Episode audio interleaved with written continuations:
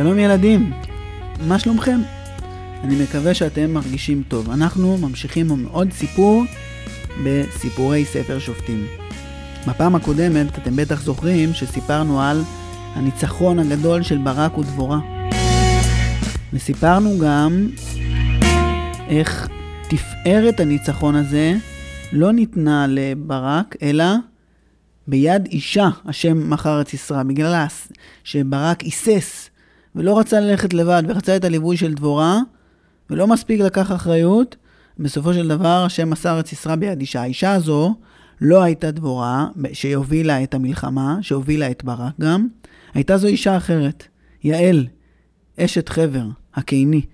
יעל שהייתה שייכת לבני קיני, לבני יתרו, ושסיסרא חשב שהיא חברה שלהם, ושהיא תשמור עליו ותגן עליו, אבל היא פיתתה אותו, השכיבה אותו לישון, שקטה אותו בחלב, וכשהוא נרדם, היא דפקה לו בראש את היתד שעליו נשען האוהל, והרגה אותו. וכשהיא שמעה את ברק מסתובב באזור ומחפש את סיסרא, היא הראתה לו, בוא, בוא, אני אראה לך, הנה האיש אשר אתה מבקש. ובזה בעצם מסתיים הניצחון הגדול מאוד של דבורה ושל ברק על יבין מלך כנען ועל סיסרא שר הצבא שלו. הם הצליחו לנצח אותו. אבל אחרי הניצחון קרה עוד משהו חשוב שדבורה וברק עשו ביחד. ותשר דבורה וברק בן אבינועם ביום ההוא לאמור. שניהם פרצו בשירה אדירה, שירת הודיה לקדוש ברוך הוא. יחד עם כל עם ישראל, שירה של שמחה גדולה ושל התרוממות רוח בזכות הניצחון הגדול שהם הצליחו להשיג הזה. ובשירה בשירה הזאת שלהם, הם קודם כל משבחים את השם. ברכו אדוני. אבל דבורה מזכירה בשירה הזאת גם את המתנדבים בעם ישראל.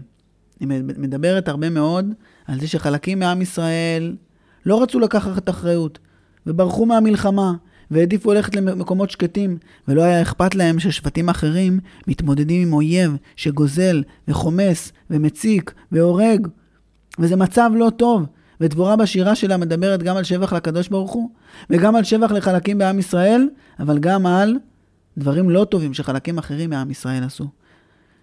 השירה הזאת היא לא סיפור, אני לא אספר לכם את השירה, כי באמת אין פה מה לספר, אני רק אגיד כמה דברים שיעל מזכירה, אבל קודם כל אני אקרא את הפסוקים היפים שבהם היא מתחילה את השירה הזאת יחד עם ברק. שמעו מלכים, האזינו רוזנים, אנוכי לאדוני, אנוכי אשירה. אזמר לאדוני אלוהי ישראל. אדוני, בצאתך משעיר, בצעדך משדה אדום, ארץ רעה שגם שמיים נטפו, גם אבים נטפו מים. הרים נזלו מפני אדוני, זה סיני, מפני אדוני אלוהי ישראל.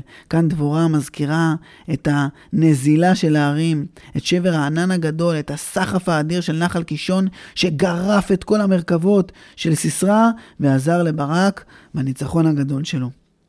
ואז דבורה מספרת על המצב שהיה לפני המלחמה, על המצב הנורא הזה. חדלו פרזון בישראל. אף אחד מעם ישראל לא העז להסתובב מחוץ לחומות. כולם היו סגורים בתוך חומות. כל מי שיצא לדרך, מה קרה לו מיד? חדלו אורחות.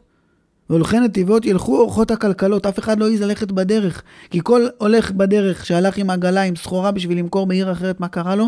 מיד התנפלו עליו וחמסו ממנו את הסחורה, ואפילו לפעמים פגעו בו.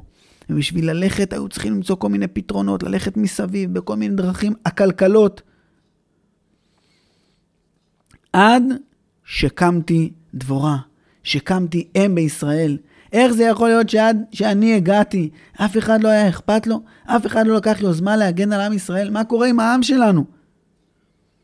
וכאן, דבורה, ביחד עם זה שהיא משבחת את השבטים שהצטרפו למלחמה ושלקחו אחריות ומברכת אותם, ליבי לחוק, לחוקקי ישראל המתנדבים בעם, ברכו אדוני. מי זה השבטים האלה שעזרו?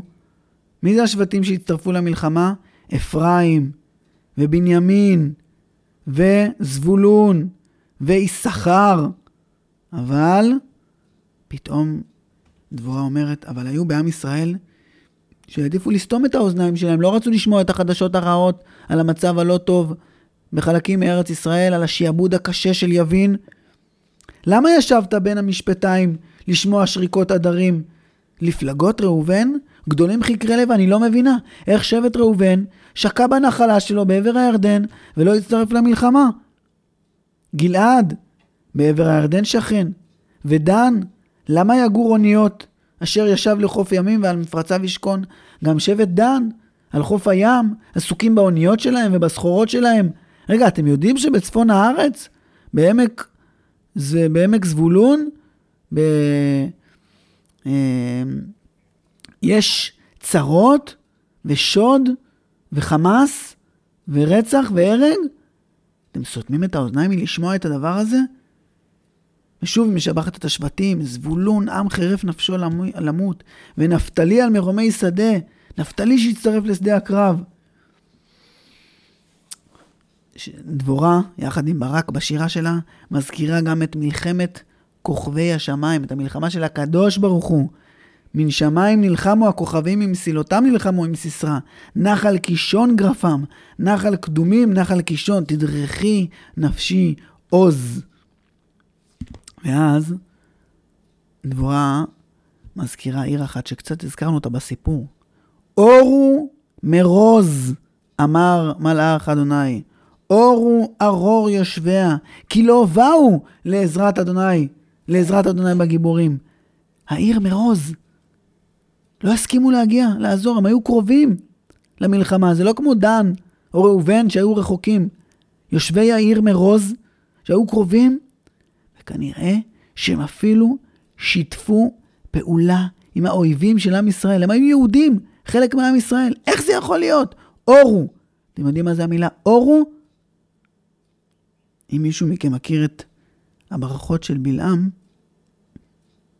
או מכיר את המילה ארור, אז הוא יכול כבר להבין שהמילה אור ומרוז זה דבורה מקללת את יושבי מרוז.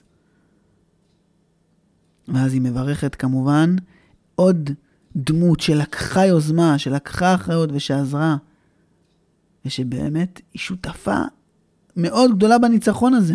מי זאת? אתם בטח כבר מנחשים. תבורך מנשים יעל אשת חבר הקיני, מנשים באוהל תבורך. מים שאל, חלב נתנה, בספל אדירים הקריבה חמאה. סיסרא ביקש מים, אבל היא נתנה לו חלב, ולא חלב כמו שיש לנו במקרר, חלב שמורידים ממנו את כל השומן, אלא בספל אדירים הקריבה חמאה חלב מלא שומן, שמכביד את מי ששותה אותו, וגורם לו לשקוע בשינה עמוקה, עד שיעל מגיעה. ידע ליתד תשלחנה, וימינה להיעלמות עמלים, ועלמה סיסרא, מחקה ראשו, ומחצה וחלפה רקתו. בין רגליה קרא נפל שכב. בין רגליה קרא נפל, באשר קרא, שם נפל שדוד. ובסוף השירה שלה, דבורה אומרת דברים שאולי קצת כואב לשמוע אותם. פתאום היא מחליטה לדבר על הנשים של כנען, של הצבא הכנעני, של יבין ושל סיסרא. בעד החלון נשקפה עם סיסרא. אמא של סיסרא בטח כל המלחמה, איפה היא נמצאת? לא ישן, לא מצליחה להירדם, לא ישנה. היא יושבת ליד החלון ומחכה שסיסרא הבן הגיבור שלה יחזור. בעד החלון היא משקיפה. ותייבב, מתחילה לבכות גם מדאגה, וגם אולי כבר היא מבינה והיא שואלת, מדוע בושש רכבו לבוא? מדוע איחרו פעמי מרכבותיו? היא מבינה שהאיחור הזה, שהוא לא מגיע ומתעכב ולא מגיע, כנראה מבשר משהו לא טוב על המלחמה של הבן שלה. חוכמות צרותיה תעננה אף היא תשיב המראה לה. מה עונות לאנשים החברות שלה? עונות לה דברים שהן למדות משהו מאוד מאוד רע על הצבא הכנעני, שהיה מגיע לו את התבוסה הזאתי. הלא ימצאו יחלקו שלל, רחם רחמתיים לראש גבר, שלל צבעים לסיסרא, שלל צבעים רקמה, צבע רקמתיים מצווארי שלל. לא, שטויות! ככה אמרו הנשים החברות של אם סיסרא. בטח הם פוגעים בנשים היהודיות. בטח הם עושים להם כל מיני דברים, תופסים אותם בכוח. בטח זה מה שהם עושים להם. בטח הם מתעכבים כי הם עושים חגיגה, והם פוגעים שם, ומחלקים את הנשים ביניהם. מה? זה מה שהצבא הכנעני היה עושה בדרך כלל לצבאות שהוא הביס? זה מה שהם תכננו לעשות לנשים של עם ישראל? איזה מזל, איזה חסד זה שהקדוש ברוך הוא שמר עלינו. איזה חסד זה שמי שבוכה זאת אימא של סיסרא, בעלת הלב האכזרי, עם החברות שלה, ולא דבורה, ולא הנשים היהודיות. כן, יאבדו כל אויביך, אדוני. אנשים כאלה, אין להם קיום בעולם שלנו. ואוהביו, כצאת השמש בגבורתו, שלאוהביו יהיה כוח וגבורה כמו לשמש. ותשקוט הארץ ארבעים שנה. וכאן מסתיים הסיפור של אה, ברק ודבורה. אבל ספר שופטים לא מסתיים, והצהרות של עם ישראל לא מסתיימות, והקרבות של עם ישראל לא מסתיימים, והניצחונות לא מסתיימים. ועם ישראל שוב, שוב עושים הרע בעיני השם.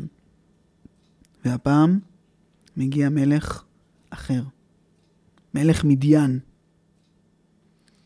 מלך מדיין שולח גדודים של רוכבים על גמלים ששועטים מהר לתוך השדות של עם ישראל, וכל פעם שיש רק תבואה שצריך לקצור אותה, ועם ישראל כבר מתכוננים לקציר, גדודי הגמלים בועטים בכל הפועלים שנמצאים בשדה, וקוצרים מהר מהר את כל התבואה, לוקחים אותה בשקים ורצים חזרה למדיין.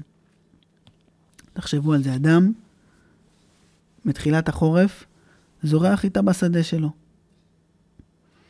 הוא מטפל בשדה במהלך החורף, מסתכל למעלה לשמיים, מתפלל לגשם, ומחכה. ומחכה, ולאט לאט התבואה הולכת וצומחת. בהתחלה זה נראה כמו דשא ירוק כזה. זה הולך וצומח, הולך וגדל. ובינתיים, אתם יודעים שבימים האלה, אדם שהיה רוצה אוכל, לא היה אוכל בסופר. לא היה סופר. אנשים היה להם מחסנים, מחסנים שבהם הם שמרו את כל החיטה. וכל פעם אדם נכנס למחסן ומוציא עוד שק של חיטה, ועוד שק של חיטה, או של קמח, ועוד שק. ולקראת סוף החורף, הוא נכנס לתוך המחסן להוציא שק של חיטה, ומה הוא רואה? שכבר עומד להיגמר כל, עומדת להיגמר כל החיטה במחסן. ואם היא תיגמר, אין סופר, יש שוק. אבל לא בטוח שלאנשים אחרים כבר יש חיטה, כבר העונה הייתה לפני הרבה זמן. והוא מסתכל בצד בצד בפינה, יש שם שק של חיטה, שהוא שומר אותו, שאסור לו לאכול אותו, אתם יודעים למה? הוא צריך לשמור אותו. מה הוא יזרע בחורף הבא? אם פתאום לא תהיה תבואה, אם יהיה איזושהי בעיה, צריך לשמור את זה, זה מסוכן. והוא מבקש מהילדים להשתדל לאכול קצת פחות.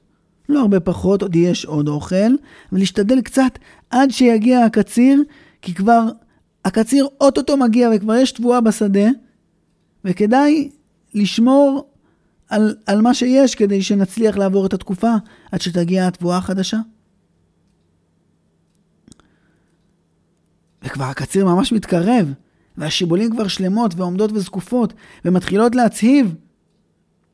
ואז אותו אדם הולך וסוחר פועלים וקובע איתם יום לקציר.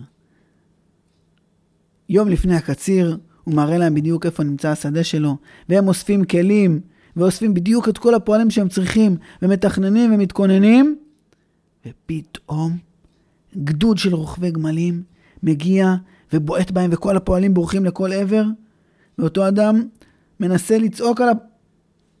על רוכבי הגמלים האלה, אבל הם תופסים אותו ואומרים לו, שקט, אם אתה תמשיך לצעוק, תראה מה יש לנו פה. כלי נשק מאיימים עליו. זה קרה לא בשדה אחת, זה קרה בהרבה מאוד שדות. וזה קרה בקציר של השעורים, ואחר כך בקציר של החיטים, ואחר כך בבציר של הענבים. ולעם ישראל לא נשאר מה לאכול. אין חיטה, אין שעורה, יש בקושי קצת פה ושם באיזשהו מחסן, נשאר שק אחד של תבואה או שני שקים של תבואה, ואנשים רוצים לשמור אותם, כי אחרת, מה הם יזרעו בחורף הבא? הרי לקחו להם את כל התבואה. ויש מחסור גדול, ומתחיל רעב, וזה קורה לא שנה אחת, ולא שנתיים, שבע שנים, שהמדיינים עולים כל פעם בעונה של הקציר, או הבציר, או הגדיד, או המסיק, או ה... כל עונה שהיא, מגיעים וגונבים את כל התבואה. ועם ישראל הופכים להיות דלים וריקים, בלי אוכל. ומה עושים עם ישראל כשזה קורה? פתאום, אחרי שהצהרות מגיעות, זועקים אל השם וצועקים אליו, ריבונו של עולם, תושיע אותנו. מה ניתן לילדים שלי לאכול? מה ניתן להורים המבוגרים שלי לאכול? לא נשאר לי כלום. תפילה שמגיעה באמת מעומק הלב, ממחסור מאוד גדול.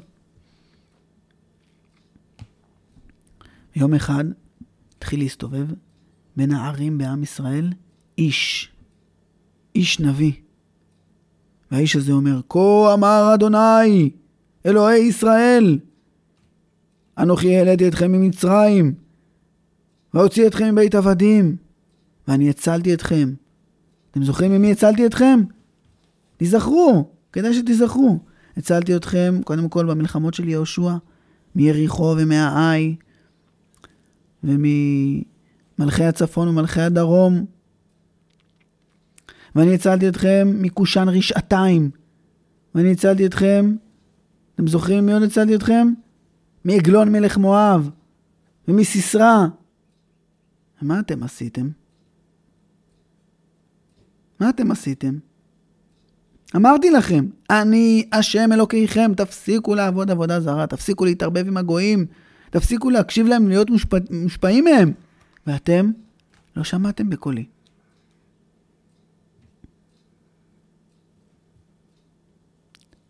זאת הייתה התשובה של הקדוש ברוך הוא לזעקות של עם ישראל. שלח להם נביא שאמר להם, רבותיי, אתם צריכים לחזור בתשובה. מה יהיה? מה יהיה איתכם, עם ישראל? למה אתם כל פעם לא מקשיבים שוב ושוב ושוב? מה יהיה? מה יהיה באמת? מה אתם אומרים, ילדים? מה יהיה עם עם ישראל? מה יהיה עם המדיינים? מה הם יעשו?